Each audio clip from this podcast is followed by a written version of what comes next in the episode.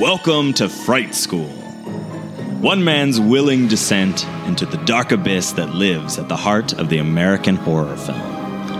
Over the next few weeks, I, Joshua Napier, am going to play horror Sherpa to Joe Farron's journey to the mountains of madness. Are you ready?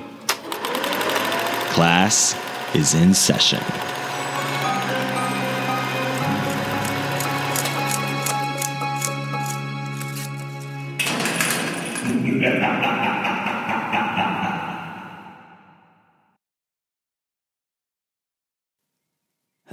Hello, everyone. Hello, Joe. Hello, Joshua. Uh, how you doing today?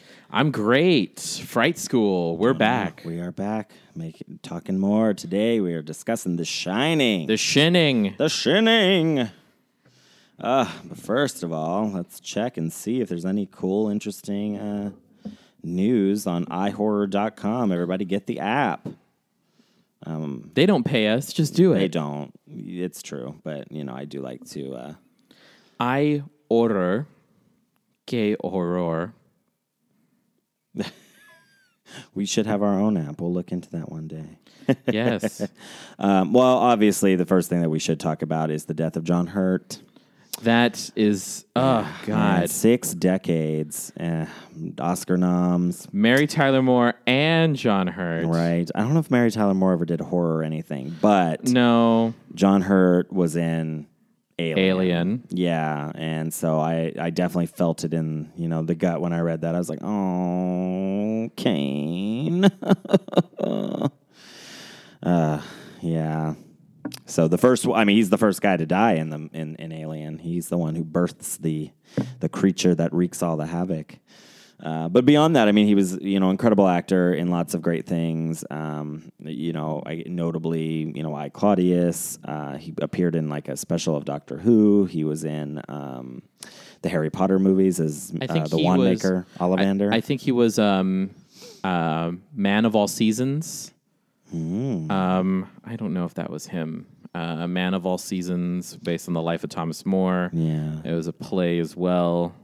Um, V is for Vendetta. V for Vendetta. V for Vendetta. Hellboy. Uh, yeah, you know he was in he was in all kinds of really good uh, good um, good stuff. I like this uh, quote from him. I think this is great. We are all racing towards death. No matter how many great intellectual conclusions we draw during our lives, we know they're all only man made. Like God, I begin to wonder where it all leads. What can you do except to do what you can do as best you know how? That's wonderful. I'm going to put that right on my uh, epitaph. yes, you should. Kidding, I'm not going to have an epitaph. Uh, but somebody could carve it in the tree, you know, that grows out of me, maybe. I are you? Yeah, we'll get we'll get you a life tree. Yeah. So, yeah, RIP to uh, John Hurt. That was uh, very No, sad he was news. not in A Man for All Seasons. Oh, okay. I don't know. I didn't, you know, I just trust. A lot of my friends have been posting like movies I've never heard of or seen, you know, so I have to go with kind of what I what I know him from. Um, but uh, you know, and for me, it really was Alien. That's what really hit Yeah. me. Like, oh, damn.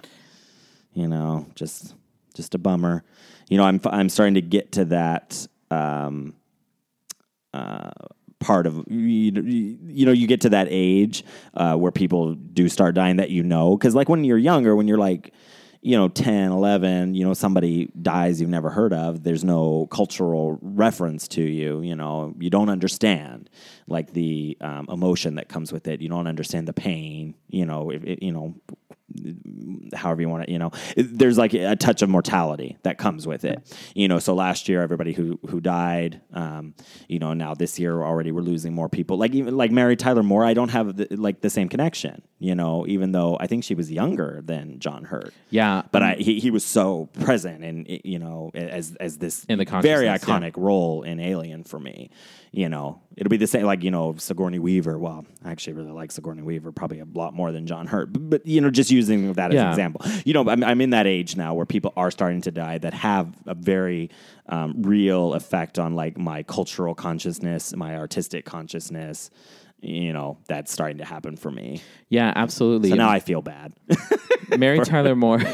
Mary Tyler Moore. She um, she I, I watched Nick at Night as a kid, Mm-hmm. and one of my favorite TV shows to watch late at night when I wasn't supposed to be up was Mary Tyler Moore Show. Wow. And I remember watching her, those shows, Dick Van Dyke, like she was just this uh just this most the most interesting force, you know, a woman in like this man's world of news, trying to make it um you know, negotiating like modern life, but as a single woman. Yeah, it was just very, very interesting. But yeah, Mary Tyler Moore, John Hurt, you will be missed. Your Yes. legacy is your legacy is far reaching. Absolutely. yeah, bummer. Uh, trying to th- see what else has come through here. Come through horror. Come through horror. Um, some good, good trailers. Uh, we watched uh, Split in theater in the theater and did a little mini-sode. If you haven't uh, heard that mini-sode, you should go and uh, check it out. Yeah, Um, especially if you've seen. especially if you've seen Split. If you have not, then uh, maybe you don't blame us because it was not our fault. Too bad. yeah, because we definitely are spoil- spoiling the shit out of it in that. Yeah, and uh, it was there were some really good trailers. Um, I definitely wanted to watch the uh, Get Out trailer again, uh, which was great to see it like on a big screen. I think it's going to be a The really Jordan Peele. Yes, I think it's going to be a really really good film. I think there's going to be a lot to discuss in that. I'm looking forward to seeing it. I am. I hope it lives up to its trailer. I hope so too. I hope they didn't give it all away either, because I can. I still don't quite know what's going on, but you know, as as the character says in the uh, in the trailer, I get nervous when I'm too around too many white people. right? So Yeah, because it's basically about like you know a white woman brings her black fiance. I, I couldn't tell if I they think were maybe boyfriend. just a or- boyfriend. Okay, uh, but anyways, home to meet her her family, and they all respond very strangely to him. It's a very weird environment, and uh, and then the other black characters look to be in some kind of um, distress or distress, but or brain. I don't know. It was Brainwashing. weird. Yeah, it was very weird. So I'm very curious. looks like there's an auction happening yeah at one point. some kind of like surgery, like how you know all the tools and stuff. I don't know. It looked very weird. So I definitely look forward to watching that, and we'll do a we'll do a uh, review minisode for that. Mm-hmm. Um, also, rings. Yes, rings. Do you know anything? Do you know if it's going to be a continuation of? I don't know or- anything about it. I've not been following. I'm kind of looking forward to seeing it. I want to go back and now rewatch all the Ring movies I do have because I have like the original uh, Japanese box set of all the films, and then I have the other two. Because it looks like it's going to. It looks like it's the same video. Oh yeah, yeah. I'm sure it's the same. It's sort of like maybe a new, a new. uh It's like it's come back with a vengeance to haunt everybody. That's what it seemed like to me. especially now. I mean, now in this kind of viral age of television in which we live, or Yeah. viral age of media in which we live. Yeah, absolutely. I think I think it could make a, re- a very cool comment nowadays. Yeah. Um, so I don't know. We'll we'll see. Uh, I'm looking forward to seeing it in the next week. yeah, we'll see what happens. Anyways, uh, what else was it? The Cure for Wellness. We've talked about that before on here. I'm looking forward to seeing that. That Yes. looks really good. Dane DeHaan. Yeah, that it just looks so strange. It just looks like it's going to be very interesting artistic kind of movie. You you don't even really know what it's about. you just know that someone goes to the spa and what is going on, what is going to happen. That is not like any spa that I want to go to. Let me tell you, okay? um, yeah, I don't know. Maybe for me, it looks very Well, relaxing. yeah, maybe, maybe yes, maybe for you it's relaxing. And then, of course, the the the best trailer that came out of it was the trailer for Chips, uh, California Highway Patrol, a reimagining reboot of the um, 1970s 80s uh, television show uh, that starred uh, Erik Estrada as. Uh, Yeah, that looked Frank horrifying. Poncherello. I know. I was like, "Ooh, could we be more homophobic, please? Could we just, you know, like, could we just be It's more very homophobic?" uncomfortable watching that. I was like, "Oh my gosh!" I like, well, you know, that's that's the world in which we live. Yeah, it was very weird. Uh, let's see. Uh, they're working on, I guess, uh, adapting. We've talked about before the scary stories to tell in the dark. Oh yeah, Yeah, so I guess that's um, that's still in the works. And there's this new, it's like a short film. It looks like it's only a few seconds long. Uh, but the Slithery D from Scary Stories to Tell in the Dark. It's just like it's uh, it's a two sentence horror story. It's the Slithery D. He came out of the sea. He ate all the others, but he didn't eat me. The Slithery D. He came out of the sea. He ate all the others, but he didn't eat Slurp. And that's the whole thing. And there's two pictures. One where it's this kind of creature, and obvious like they're all standing together, and then it says that. Then the next panel, three the other three are gone, and the one standing alone, and then finally the other one's gone. You never see the actual. There's no drawing of the creature. Uh, but anyway, so there's like a new short film or whatever based on that. It's, it's like literally 15 seconds long or something. So I don't know. I'm looking forward to the adaptation of of uh, of the scary story. Who doesn't love a slithery D? Right. Exactly. I was like, slithery D. I see what you did there, scary stories, telling the dark. Go, Yeah. Exactly. Anyways, uh, so we watched The Shining. Shining. really truly one of the greatest horror films uh, ever made. I, I do fall on the side of agreeing that I think it is a really good film on its own. It's a film for sure. Yeah, sure. but you know, has very little to do with the book that it's based on. um, you know, there's a lot of stuff in it that's kind of uh, you know uncomfortable. Uh, but you especially the making of it. I mean, Kubrick, God, that man, he just sounds like a monster. So you know, I mean, he was very obviously very brilliant, but you know, I mean, he you know he caused Shelley Duvall's hair to fall out. You know, he put her under so much stress and you know, it was just. Anyways, we'll talk more about that later. Uh, initial thoughts on The Shining. Long. It was very long. It is long. It was very long. I fell asleep watching it the first time. I fell asleep a little bit towards the end. Um, the first time was my fault because I, you know, I after a night out, I thought I could just get through it. Um, I didn't realize it was like two more than two hours long. Yeah, it's 144 minutes. Jesus. Initial original premiere was 146. So there's a European cut that gets it down to 119, but still, it it is two hours and 20 minutes. It's on- long. I mean, definitely, I, definitely the creepy factor for Jack Nicholson was just all the way up the entire time. absolutely. And poor Shelley Duvall just running around that that hotel. yeah. very like holding the knife, like I know, just waving it all over the place. just waving it all over the place. Yeah. Um, best part about that whole thing was the was the kid. The kid was phenomenal. Yes, he's very good. Yeah, Danny Lloyd, little Danny Lloyd playing little Danny Torrance. kid was phenomenal. Just it was good. I, I I'm still a little confused about things in it. Okay, so let's talk about that. What do you? What were you confused on? The ending. So it ends. well, you join millions of people in confusion about the ending. Go ahead. so it, so the ending, right? It ends with. Um, you, you know, it's assumed that Shelley and little Danny are going away um, in the snowcat. Uh, the black man is dead on the floor because he got you know axed, which was so violent and so unexpected. Sudden, it's yeah. very sudden. But um, he just kind of gives up, and um, he just kind of gives up, and then he's there, uh, like you know, under a bunch of snow, frozen, like with his uh, rolling his eyes. It looks like.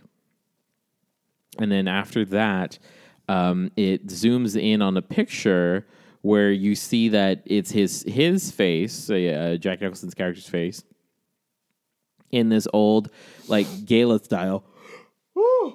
Right. Excuse me, I had to yawn. Um, excuse, uh, old gala uh, back in like a Fourth of July gala, back when the over in the heydays of the Overlook Hotel, and it it begs the question: Is who is that man? Is it the Grady character? Is it who is it? I I don't know. Yeah, so lots of interpretations. You know, a lot of people, you know, argue kind of back and forth about, you know, what it is. So my personal interpretation has always been uh, kind of what they say. You know, you've always been the caretaker here. This idea that, you know, it's almost like manifestations of the same kind of people. Kind of, you know, it's an American Horror Story thing, like trapped in Trapped in a loop. yeah, in a loop, and you're kind of playing the same sort of character over and over again. So Grady, because there are two Gradys, also that's that was another uh, thing that's um, uh, questioned uh, in the movie is because the Mr. Ullman, the guy who hires Jack to take over the hotel, he's like the I guess the uh, general manager for the hotel, mentions a Charles Grady who in the seventies uh, murdered his family, or is it Delbert? No, Delbert is the other guy. Yeah, Charles is the one who's like, you know, telling him, you know, correct, correct it, correct, corrected. correct Um, them. No, I see. Now I'm getting it mixed up. Hold on a second, because he mentions the caretaker. Um, yeah, Charles Grady. That's right. Yeah, uh, developed cabin fever and killed his family himself in the 70s. So he was like the last, the previous, the guy. So this was like the winter before. Okay. in context, I guess, of the film that the previous caretaker of the winter, you know, killed his family in there. And then later on, we meet Delbert Grady, who is stuck in like the 20s. So are they the same person who's also like, you know, or is it is it Charles Delbert Grady? Or is it Delbert is like a a relative, you know, 50 years before of, you know, the other guy. So, you know, we don't know. And the same is kind of like for Jack. Like, has he, when they say he's always been the caretaker, is that he's always like he, he's reborn Yeah. and brought, you know, keeps getting drawn to the hotel? You know, who knows? Because that's sort of the, um, you know, it's because okay. So the move in the movie, they say it's built on ancient like burial grounds, and that's sort of why it's that way. Whereas in the book, it's more. It's kind of like again, you know, referencing American Horror Story, which references The Shining. it's that the the acts of evil of malevolence that that um, happen in a place uh, give it a, like a sentience. You know, and so you know, in that way, it it's like drawing them there. Like in um like the act like Mr. March's all of his murders it Yeah. gives it kind of gave the Cortez its own sentence. Yeah, exactly. And the the murdering of all the um, the abortions that happened in the in The murder house. in murder house is what gives it its evil. Maybe. I mean, or is it built at like a particular apex for horror? You know, whatever. Who knows? Um, which, when I think about it, is also terrible. You know, like I don't. Um, you know, I, I'm for free, safe access to abortion. I don't think it creates uh, portals portals to hell. but you know, whatever. That's a whole other whole other thing. Um, so yeah, so in the book, it's mo- you know the hotel is eh, like putting this influence because Jack isn't like a bad guy. He's an alcoholic. He has ha- you know abused his son, like you know hurt him, dislocated his shoulder or whatever. That does happen in the novel as well as the film. But by the time this was three years ago, and he's gone through Alcoholics Anonymous or whatever it is. You know, I don't I don't think if AA is actually mentioned, but anyways, he's gone. He's gotten sober, and he's finally putting his family together in like a good place. And he thinks it's a great idea to go off and, and stay at this hotel because it's going to give him time to work, write a play that he's working on um, rather than a novel. Uh, so he's writing a play, and he thinks it'll kind of bond his family together, and, and they're happier. You know, Wendy's a very different character. She's very resourceful, very independent, very strong. Um, not woman how Shelley not at her. all how she's written. You know, I don't know. I don't want to blame Shelley Duvall for that. Uh, I think that I don't know what the hell Stanley Kubrick and Yeah. you know was thinking. Um, What direction he gave her, or if it was all her creation. Yeah, I mean, I you know, well, I mean, she, I think she really played her as as written. You know, I mean, the screenplay was written by Stanley Kubrick and Diane Johnson, based on The Shining, and that's actually that's a real big point of contention for Stephen King. I mean, he himself said that um, Wendy, is portrayed on in The Shining, is one of the most misogynistic characters to ever grace film, and is not the woman that he wrote. Uh, so yeah, he had a lot of problems with with with how she's portrayed. Um, you know, and the same with, and then again with Jack, you know, he starts off. I mean, Jack Nicholson just kind of plays him very malevolently from the beginning. You know, you right at the start, you kind of are like, "Whoa, there's something wrong with this dude." Yeah, he's kind of a And- dick and already. he stays that way through the whole thing, increasing that, you know, increasing that violence. But you kind of get the sense that he's already on the edge right at the start, and which I think is a very um, is a big misstep in adapting the novel. I mean, it's fine for a horror film, you know, but Yeah. that the novel wouldn't be as successful if he had started out like that Yeah. right from the beginning. You want to be you want to be able to see the Whew, excuse me. Yeah, the uh, bless you. right. I've gone up in flames. Uh, anyways, um, yeah, you want to see the evolution of that because that's the the point of it is that he's a good guy, you know, in, in the sense that he's made some bad mistakes. Obviously, I don't want to say, oh, you know, good guy breaks his you know son's arm. Um, not at all, you know. That's but by the time the events of the novel start, you know, he is trying to repair and he is trying to be a better person and trying to uh, figure his life out. Um, so the uh, the the effect of the hotel on him is to you know create this writer's block and, and to and to strip, you know put more and more and more stress building and building and building because it wants him to to kill his family and to continue this um, malevolence that exists in, in the hotel. And so it's just the, uh, the the the choices in the film are just different you know? And that's you know and we don't I, I, you know I don't know. I haven't done a lot again film analysis.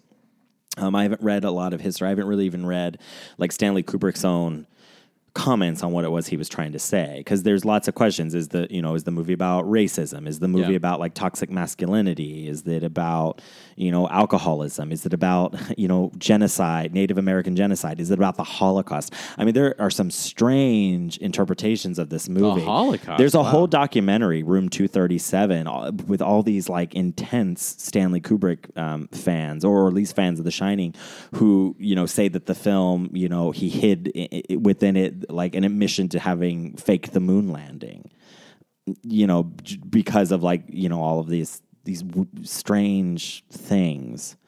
Um let me see. I, I had i had there was like a whole list of of I definitely, I definitely can see, I definitely can see toxic mas- masculinity for sure. Um, he, it- it's just the way he talks to his wife is just crisis So, in masculinity. Um, yeah. th- the way he talks to his wife is just so unsettling, and um, and then like I can definitely see the race thing, um, from from right away. You know, the idea of that in certain people there's like a shining, the, there's like a psychic connection, which I, I think that's one thing about Stephen King that I that I'm also not a fan of, and the reason why I I just can't get on board with a lot of the movies is that it just can't be one thing. There needs to be another giant plot element like Salem's Lot. You know, there it, it's not just vampires; it's also this other thing. Um, uh, Dreamcatcher, right? That's Stephen King. It, it's not just aliens; like it has to be aliens and and like friends that are psychically connected. Like it just can't be one thing. It has to have these two big things, and and they merge in some way, shape, or form. yeah I mean, I- and and you know, to, Well, and um, but that's true for any, I think, work of art. You know, I mean, you don't want to write a song and it be about what the lyrics are about all the time. You know, I mean, they're they're you know, or poetry or Yeah. you know, a piece that you write or a play. You know, it's. But I, I guess I get which I, I think that sometimes maybe what you I, I don't know maybe I'm misinterpreting but I think uh, maybe it's the heavy handedness of something Yes, yes, absolutely. know? Like it's just you're it's laying it on really thick, and I'm I I have you know as me as a poor audience member, I only have so much I have so much time to sit down and process one one aspect of the plot, let alone multiple. So it was just interesting to to kind of to get that. I mean, like, so one thing M Night Shyamalan did in Split, since you know we, since we're kind of talking about that in the same in the same uh, in the same time frame. Um, although I would avoid spoilers for that on this Yes, absolutely. so like there are there's definitely like the main story, but then there's a sub story that flashes back, much like in Signs where you have like you you kind of see how you're flashing back to the past and kind of see how things get made. Um, how people get who they who they how how the circumstances that formed someone how they were to be. It's still in the same kind of it's still in the same context. It's two different things happening. Right. but like for shining for like dreamcatcher it's just two drastically different things that you're just trying to process. Yeah. that's taking a that takes a while to process. Yeah, well, and I think that's the thing. It's like you, you could sit down and just watch The Shining as a film, and it works as a film. It's fine just to sit and accept the story as it is. You, so, I, and I'm pretty much typically, for the most part, like that, especially with horror films. You know, I mean, we're obviously analyzing them with a cultural, you know, kind of looking. You know, it, it was made in the '70s. Um, you know, there was a lot of. Um, I, I mean, just I don't know. You, you know what I'm trying to say? It's like It okay. spoke to that time the point, period. okay. So what I'm trying to say is, I don't typically go around looking for a lot of deeper meaning in horror. I do like to analyze it as as a as a um, as an artifact of the time period that it's made in. Mm-hmm. You know, so we're talking. You know, it was probably they started I think in '78 or '79 making. It took them like a year to shoot it. It was a very fraught schedule. You know, um, Kubrick had whatever ideas he had about women, which is are reflected in the way Wendy is, or the way Jack is, or the way the boy, you know, the way the relationships are. You know, I think that's interesting to look at. I'm. I don't, you know, like I was saying, there's this whole thing about like, you know, the room number, like um, room 237 which was changed because okay so what happened the, the the the real quick sidebar stephen king and his wife went to stay in this hotel uh, the stanley hotel in um, where's that at it's at um, shoot Isn't it also in Colorado? maybe I, I think so but i thought there was another I was trying. I'm trying to find the. Um, I just found it. So the Stanley Hotel uh, in '74. It's in. Oh, in Estes Park, Colorado, or Estes, E S T E S, Estes Park. Uh, because what happened was uh, he'd written Carrie and he'd written Salem's Lot. Both take place in Maine. So he thought he would try to do something different for his next book. And anecdotally, he says that he opened a map and uh, pointed to a place, Boulder, Colorado. That's where I'm going to set my next book. So he and his wife went and they stayed in this hotel, the Stanley Hotel. And this was on October 30th, 1974. They were the only two guests in the whole hotel because it was closing. So they were allowed to stay. They, you know, all like the dining room was all, like all the chairs were on the tables. So only their table was set. Uh, they were only offered one thing for dinner because that was the only thing that was left. Um, you know, so they they had stayed there, and that's where he got like the idea for for creating this um, this story because I guess he had had earlier um, thoughts about writing a story about a little boy with um, with psychic abilities, but he had kind of just tucked it in the back of his mind, and it kind of really resurged in this hotel that was you know supposedly haunted. You know, so they requested that room two seventeen. Um, which is is what it is in the book, but they changed it to 237 in in in the movie. Uh, the other thing was that at the time, you know, Stephen was battling alcoholism. Um, he's also battled cocaine addiction. Uh, when I think when writing like Cujo, I think. Um, he didn't even like remember writing that book because he was like in a coke fueled like daze. Oh, wow. I could be wrong on the book, but but I'm I think it's Cujo. Anyway, so he was he was getting over that. Um, he has talked about his struggle with like um, his antagonism with his own children, which I think is actually very interesting because I think that's something that we don't really, uh, we really don't approve of that in our culture. You know, he was very young when he had his first kids, um, you know, and he just, you know, would find himself getting so angry at them. And, you know, at the same time, he was freaking drunk, you know? So that's what all kind of fueled the book. I just wanted to do that little sidestep before I talked about, you know, just to explain the room, you know, kind of where the room. So the, uh, the place that he stayed at had asked him not to name the, book, you know, name the room, I guess.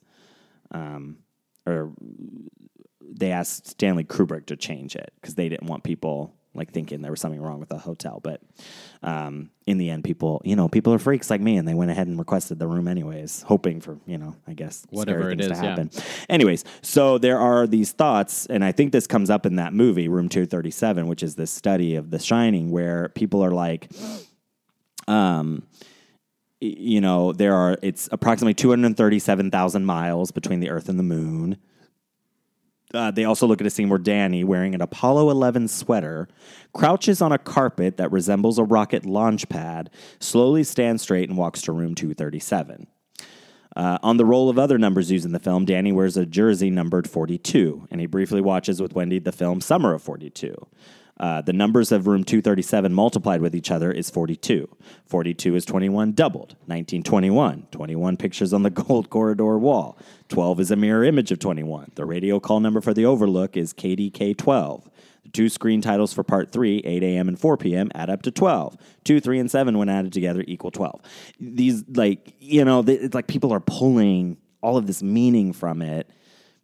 I I just don't know if it's really there. Have you heard of any of this? No, Sam Zappa, you should maybe look that documentary up and watch it. You might be very interested. I've seen it on Netflix. Okay. Yeah. So I don't know. You might, you know, just as somebody who, you know, likes to analyze film. Yeah. Uh, it, well, see, that's the thing is that there's there's there's analyzing. There's I, I I'm I agree with This is a little more schizophrenic if you ask me. yeah, I agree with you, and I agree with you. in Delusions of meaning. um, in the sense that like you know there's analyzing film for its cultural relevance and trying to like you know trying to um, get meaning from it and like cultural meaning from it or uh, from and, and suss out whatever meaning that the the the authors of the text are trying to make right. But there's also people who like you said are just a little bit more obsessive Yeah. that are trying to decode hidden messages Exactly. at that and at that point it's like you know uh, uh, hidden messages you know they're there they, you know everyone you can be arguing that there are hidden messages and everything but like they're it sounds Yeah. like they're really you know reaching. The the issue is Really we don't know because we don't know if Stanley Kubrick because of the massive changes he made to the book and the and the film The Shining what he what he actually made. Uh, I don't know what he intended. You know what his. You know, like I mean, is it just an accident that everything's sort of Native American themed? You know, is he trying to make a comment on Native American genocide? I have no idea. The Holocaust. I, you know, I don't know if I see that in this. You know, I think there's good anecdotal evidence that he was very obsessed with the Holocaust and and searched for me and wanted to make a film about it and never, I guess, achieved that. You know, never or at least never found the right story, the right script. Um, you know, where was Schindler's List when Kubrick wanted to make it? I don't know. you know, so I, you know, whatever. It's very, it's very interesting when it comes to interpreting what the film is about. Um, I I just like to accept it, at, you know, not ex- not totally at face value, because again, it's a victim of its culture. You know, there are you know several uses of the N word, so you have to look at you know race and all in it. But of course, the, the person saying that is in is in the twenties. Jack repeats it because he's sort of like, okay, he's like oh you said that right. Yeah. Um, you know, but that character's in the 20s when that was very normal. And then we look, you know, we have to think about Quentin Tarantino. He makes whatever the Hateful Eight and everybody's, or Django Unchained. Is that him? No. Django and Hateful are both Yeah, and they're yes. filled with you know these racial epithets, and part of me goes, well, hey, at least it's staying true to the time because that is how people talked. And I mean, you you know use lots of. I mean, it's the same thing. Maybe one day we will look back on our culture and be ashamed. You know, we'll say the B word, you know, or the C word because we'll be too embarrassed to you know say that those words out loud for you know because they're so degrading to women. Maybe we'll live in a culture like that one day, but for Yeah. now, I mean that that's a very real part of our culture. Um, you know, white people or, or people of you know who are not black, you know, who do not use quote unquote the N word, um, you know, feel embarrassed to say, you know. So it's like the use of it in the film. I'm like, well, it seems appropriate for somebody living in the 20s, um, in the sense that it was culturally normal. Not that anybody should ever have used the word, you know, any sort of derogatory, it's- racist, it's just- horrific word. it's just shocking because you have it's just shocking because the character the character is this person of like you you realize it's like the person of utmost propriety who has Right. who's like oh let's let's take you this way and you make sure that we get these stains out and blah blah blah and then you know all of a sudden not only is he saying you know rhymes with trigger but he's also saying oh maybe you should correct them and veiled correct them. correct them and veiled hinting that you know you should just you know go Murder and your family. murder your family because Yeah. they're getting in the way Yeah, no, absolutely. And again, we're talking about a film that came out 37 years ago. So, you know, also, I wonder what audiences then. You know, did people gasp or did we just Yeah. kind of move on, you know? i feel like I feel it's much more now where you're like, oh, God, I can't believe they said that. know? oh my goodness You know? I, I feel, and this is just me, and I feel I, I kind of felt this while uh, listen watching the whole thing. I feel that if they were to remake The Shining or to do another film that's an adaptation, like a more direct adaptation of the book. Oh, did they? They did. Oh. I pulled it out. I was going to talk about it once we. okay, well, I feel like if they did a modern, a more modern take on it. They it, did. They did Um, a few years ago with uh, Steven Weber, Rebecca De Mornay, and Courtland Mead played Oh. Danny. didn't even know that. Yeah, it went to TV. It was uh, in '97. Well, never mind then. Yeah. I feel like that they could remake it. Is basically what I'm saying. Yeah, and they did, and they they actually made this with uh, Steven's uh, involvement, and I think his like you know um, approval. Uh, he's he gives commentary on it. Um, it has how many parts to it? I forget. It's got I think three. It was it was like one of those. So back in the '90s, I remember it was always an event for like a Stephen King. It was like four part series for it, a two part series for the Langoliers. You know, eight parts for the Stand, um, and then this came out. In the you know, so it's kind of one of those. I think this was like the last one they did for the '90s because then they did the Green Mile in '98 or '99, and that was actually a film. Oh, such a good movie. The Green So was um they ended up doing Salem's Lot as a thing. Oh, that's right, but that was in the 2000s. Yes, Salem's So I'm just saying, like, part yeah. of my childhood Oh, was was centered around these like 90s Stephen Red King. uh, Rose adaptations. Red was also I think that was the 2000s, 2000s as as well, well, because okay. I think that book was published in then. Um, anyway, so they did re- they did readapt it a little bit more faithful to to the original Mm-hmm. novel because it's to- I mean it's very different. There's a lot. I mean you know, but again, even at two hours and 20 minutes, you know, for for you know the uh, the Shining 1980 uh, Stanley Kubrick version. It, that's still not enough to put everything that's in the book. Like anything, you know, there, there's just not enough time. You know, I was shocked when they did the Green Mile because I mean, I think it's almost, I think it's a three hour movie, and it was so beautiful the way they adapted it, and I feel they got everything in there, even though it was like six parts. You know, the the the book was uh, released serialized, so you had six uh, books that were released over you know however many months. And then they collected them all, and then they made the movie, and blah blah blah blah blah. And I was really impressed at how how well they did. So The Shining, I'm not sure, I'm not sure that would work as well with The Shining because so much happens in the book. You know, there's there's a lot. It's v- much more expanded on, and and some of the things are very different. Like the, um, it's there's not a maze in it. It's a topiary garden with like you know animals that come to life and attack you know them. There's a whole thing with like uh, the wasps. There's like a wasp's nest. It's very weird. Uh, the hose, like a, um, a fire hose, chases Danny. That was actually, I think, that was from a direct dream that Stephen had of his one of his sons. I don't know if it was Owen or Joe. I think he said Joey. He called him Joey when he was a kid. Joe Hill, author Joe Hill. Oh my gosh, love him. Uh, read all his books. Uh, as a side note, anyways, he had a dream that night that they stayed at that hotel um, with his wife Tabitha um, of his son running through the hotel, being chased by a, a, a fire hose, and that made it into into the book, which I think is very interesting. Uh, but anyway, so it's actually pretty good. You know, someday, you know, if you want to watch it, I really recommend you read the book. I think it'd be very interesting. Um, but I'm also always trying to get people to read more. Literacy saves lives. This has been a message from the the American Yeah. Literary Council. Uh, but anyways, we're here to discuss. So I want to. there's something that you said. You you had mentioned your. Um, I don't. You. I don't know if you said this was Stephen King who said this, or if you said that this was just something from the book. But the idea of um, the idea that a place. Um, a- place gets its own sentience from the evil that was perpetrated there, Yeah. right?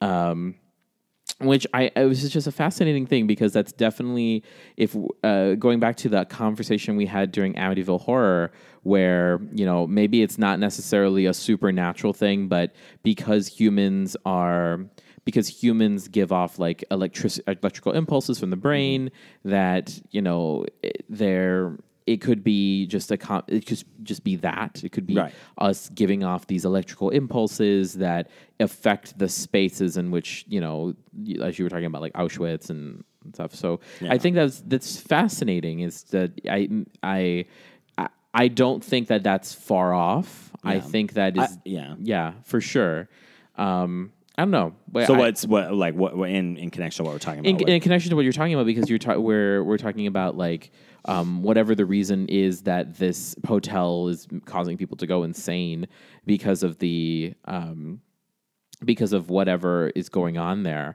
I just thought it's fascinating that you brought that quote up, but also it it makes total sense in comparison to what you had previously said uh, during our Amityville episode. Yeah, well, it's, it's it's because that's all I personally have. Like you know, as an atheist, you know, I don't really, you know, I don't want to entertain the ideas of, of ghosts and spirits being, you know, an explanation. I think I think one day science can prove these things.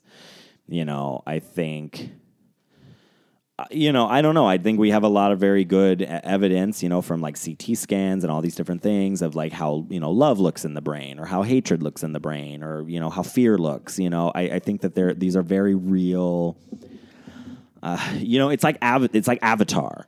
You know, it's like we we've sort of divorced ourselves from our natures in a lot of ways because you know we have technology and we have all these distractions and we're, you know we're not as connected as we used to be. So maybe these uh, things that you know still exist in in tribal religions and you know in um, you know these sorts of ideas are not they're nothing I certainly made up and they're nothing you know that haven't been around for a long time. I just you know I, I don't know. I think one day we'll prove that that's true. Yeah. That that you can you know a place can absorb a certain like energy left in it. You know. I don't know. I it's just kind of, but I, I think it's like scientific. Like, you know, like okay, I'm talking right now. These are sound waves that are traveling. They will continue to travel. They don't end. You know, they go out into wherever they go. You know, they echo across the universe forever. You know, th- they're waves. You know, radio waves. We're giving right now. We're sitting here giving off electrical impulses. We're um, we're surrounded, all of us, each of us. This is gross, but it's true.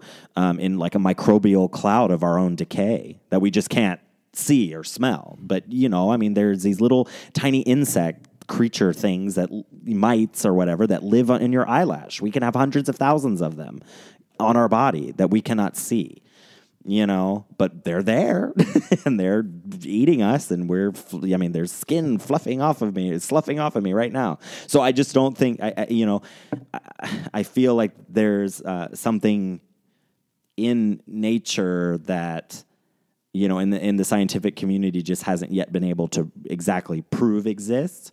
But I think we have real, at least, um, what do you want to say?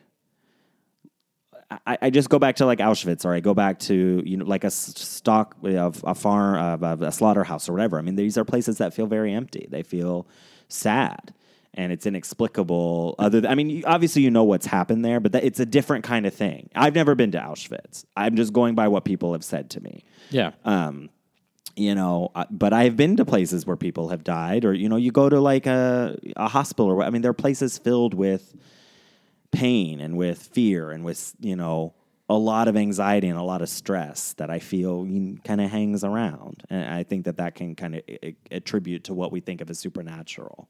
yeah, absolutely. You know, I don't know. Maybe you know if we do have souls, or if we do, or if there are ghosts, and I don't know. I, I would be I'd be kind of shocked by that because I'm definitely somebody who's like I'm open in the sense that if a ghost existed, it, it has certainly always had the opportunity to let me know. You know, Yeah. because I would totally like if if it happened, I'd be like, "Aw- awesome, you know, that's cool, you know. Um, I want, like I've said before on the podcast, I want life after death. You know, I want the ability of immortality. I wish these things truly do exist. You know, mermaids, unicorns, all that shit. I'm, I am for it. I just haven't seen any evidence, and I'm certainly um, open to it. You know, as fucking macabre as I am, as much like horror stuff as I, you know, absorb and, and love, I totally down. If there's some ghosts out there listening, you want to come over to my house and be like, yo, dude, ghosts exists. I'd love it. Prove it. I'm sorry. I'm not sure if this is answering your question. No, it's answering my question. It's it's. I just think it's a. it's um. I think it's a good callback to that conversation. Yeah. So yeah, yeah. I yeah. It's very interesting. Really good female character. Um, you know, in this, she's just, you know, I don't know. Just, and that's all like Stanley Kubrick. I mean, he just, he really terrorized Shelley Duvall. Like, I don't know if he just didn't like her. I don't know why he didn't fire her and get somebody else. I, I, I don't really know what the hell was going on there. But there's like behind the scenes of the documentary, there's like a whole scene where she pushes open, you know, to go in, you know, she pushes open the door to come in to where the, um, the snow cat is and it's like over and over and i mean they show it for a while and she's like and they're just screaming at each other well i didn't know what you wanted me to do and blah blah i mean it's just there was so much animosity. I mean she would go in and she was like sick you know for days on end and you know her hair fell out like i was saying earlier you know she was just really terrorized by by Stanley Kubrick's direction, and Jack Nicholson felt that too. You know, they they were constantly the. Re, I mean, it took them so long because they were constantly rewriting the script, like day of. Like Oh, it wow. got so bad that Jack Nicholson would just throw the pages away because he knew that they would come up with something new. So he took to memorizing his lines right before the film was, or right before it was going to be filmed. Oh wow. Yeah, because it, it was a waste of time. Um, the documentary is the same way. They have like all the pages are color coded, and there's like a scene where it's like they've got blue and green and yellow and pink and y- y- red or what you know. I mean, all these different pages. It's like, wait, which ones are we working from? Uh, you know, the product they um, the Steadicam was very new. It had only been used in a couple films. They had the guy who invented it like working with them, you know, um, on the film. So that it, it took a lot. It, you know, things kept happening. They were trying to like rig it a certain way, especially for the scenes where um, Danny's pedaling all through the hotel.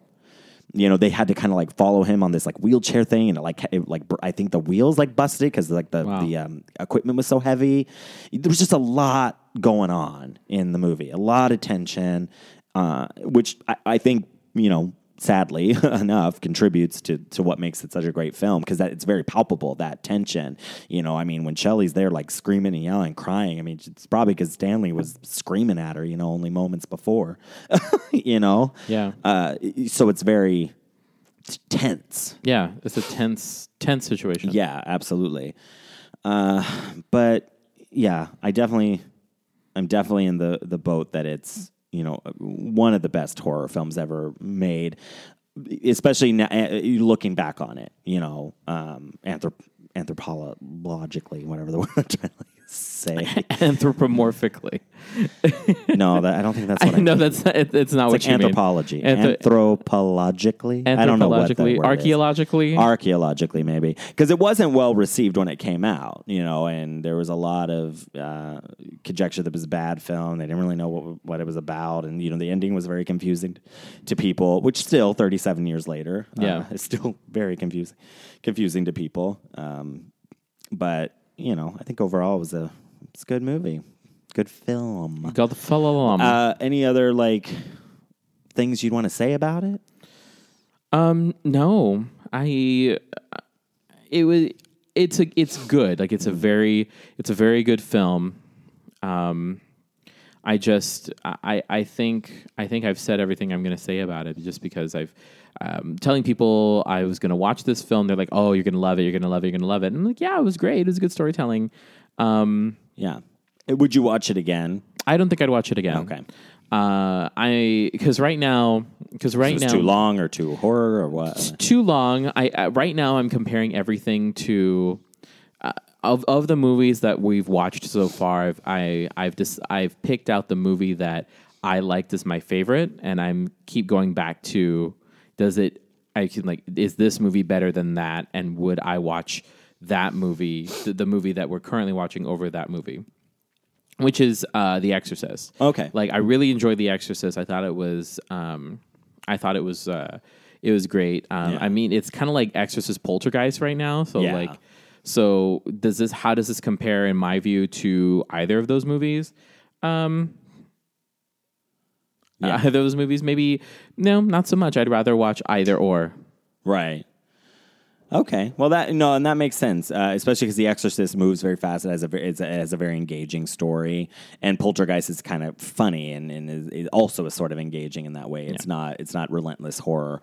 The Shining, I do agree, it moves very slowly. You know, there is something these. Um, uh, you know, artistic films. Because, like, you know, Stanley was looking, you know, when he was trying to figure out what he was going to do next, you know, he asked for, because he wanted to do something commercially viable because he'd made another film that was a bomb Um, I don't remember what it was about, but like right before, he put a lot of work into it. It cost a lot of money.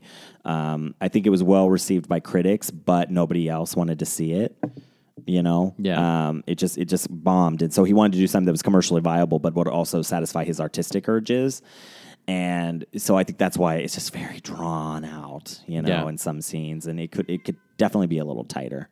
definitely yeah it could definitely be tighter and it was just with with um jack nicholson's character the way he was doing it was just so exhausting the way he was portraying that uh the way he was portraying him was just so exhausting i was like i can't I, I it makes me want to read the book because I don't like how this character is just from the get a an ass. Just Yeah, absolutely. yeah. Yeah, no, I I agree. Yeah, it- especially to like the way it's that, daunting. especially to the way that Shelley Duvall like that character's being portrayed, where she's just like this, like literally could not hurt a fly, fly very Right. passive, and he's just so, so dominating over yeah, it. very abusive. Yeah, plus, it's like you. plus, it's interesting where you you said that in the book that the you know the Wendy character is very is very strong. Like you, Yeah. it would definitely be like a group it would, you know, a strong woman would have to like understand it would be a partnership group decision to go agree to like take be caretakers of this hotel yeah. during the winter. For several months. for several months and in in the movie it's like no we're just going to do this now Yeah. Yeah. No, absolutely. You know, and I think, you know, that's um it's a very r- real thing I think for a lot of women. You know, so I I I have to sit back and you know applaud the film for showing you know a very real abusive sort of relationship. You're seeing like a very good example of a bad relationship. Um, it's just if if the decisions were different, you know, to to have, to have portrayed a little bit more like the book, it, uh, you know, I, I don't know. I think overall would be a better adaptation. But as it stands, if you take that away, if you say, okay, we're going to ignore that it's based on a book, uh, we're going to ignore you know all this other stuff and just take it at face value. It's a you know it's very good. Um, I enjoy watching it. I've seen it a million times. I um, it's great when you grow up in Ohio um, and you're like trapped in the house in the winter and it's all icy and gray outside and you watch The Shining. Gives it a whole other feel. uh, let me tell you uh, you, the whole scene where they're sitting watching TV, where you know, um, where it's the mother and Danny, and he's like, "Can I go to my room to get my trucks?" Right before he sees his um, his father, like that whole scene always reminds me of being home, like in the winter, watch, like the grayness of it uh, when I was a kid. So it adds a whole other uh, layer. Uh, but yeah, that's The Shining. Uh, before we go, I did want to quickly um, plug. Uh, Stephen wrote Stephen King, like he's my best friend. I know, Stephen. Stephen, Stevie, wow. little Stevie King. Uh, anyways, King wrote uh, a follow up, Doctor Sleep, which is actually kind of a cool book. Uh, it's a sequel. It's about Danny. He's an adult now. Uh, both his parents, I think, are dead. I think they're both dead. And um, I can't exactly remember. Um, but he is working at like a hospice where he helps uh, older people transition into death uh, using his gift. And so Using he's The Shining. yeah, using the shine. And so so that's one part of the story. And the other part of the story follows this group uh, called the True Knot, which are another they also have a kind of shine, but they're like vampires. So they they uh, no, they don't. Sorry, I'm mixing that up. They are like like psychic vampires, and they hunt people down who have the shine, and they um, take it from them to to to sustain their lives. Uh, and it's really good. I actually really enjoyed it. It's kind of weird in the sense that it actually reads as if somebody else wrote it. Like it doesn't feel like the overblown, bloated kind of King books that he's done recently. Uh, sorry, fans of King, but um, I, which I am. I'm a huge fan. I, you know, you you're looking up at my books. You see all my Stephen King books. Most of them were written in the 70s and the 80s. They- he he was just so good then. And uh, you know, nowadays it's like I don't think he has an editor. Like I don't. I think he gets to turn his manuscripts in as is, like Anne Rice. Both of them could use an editor, uh, especially now. I just think their books they've just got a lot of ego in them maybe. Like you know yes i need to take four pages to describe the way this table looks. it's, you know it's a lot. This did not read that way. It was very fast. It was it read like a movie. Like i was reading it like oh somebody has to adapt this because it's just it was really really really good. Um, and it also has some connections to joe's work to like nosferatu and, and these same sort of you know these creatures that you know are existing outside of humanity. They're using these like inscapes you know to travel and and to find um, these th- you know other you know the victims you know or or, or, or food in which to sustain themselves. It's pretty good. So i do want to plug that. Um, i also do recommend watching the uh, miniseries uh, with rebecca de mornay and Steven weber. Um, i think it's a, a pretty good adaptation of of the shining of the book if you're a fan of the book. Other than that yay jack nicholson and little shelley Duvall, little Dan One Aykroyd. more down. One more down. So um, I can't remember what's next. 1984. Oh, that's right. We're going into Nightmare on Elm Street. Nightmare. I'm excited for that. Nightmare. So, yep, we'll be back with uh, a Nightmare on Elm Street. Mm, The iconic Freddy Krueger. Yes, it's as old as you. It's true. It is as old as me. Yes, and it's probably why I'm the way I am. I was born the year Freddy, Freddy uh, came into being. Yes, you were born from his dreams. I was. So, all right. Well, we will see you all then. See you then. Bye. You're listening to the Geekscape Network.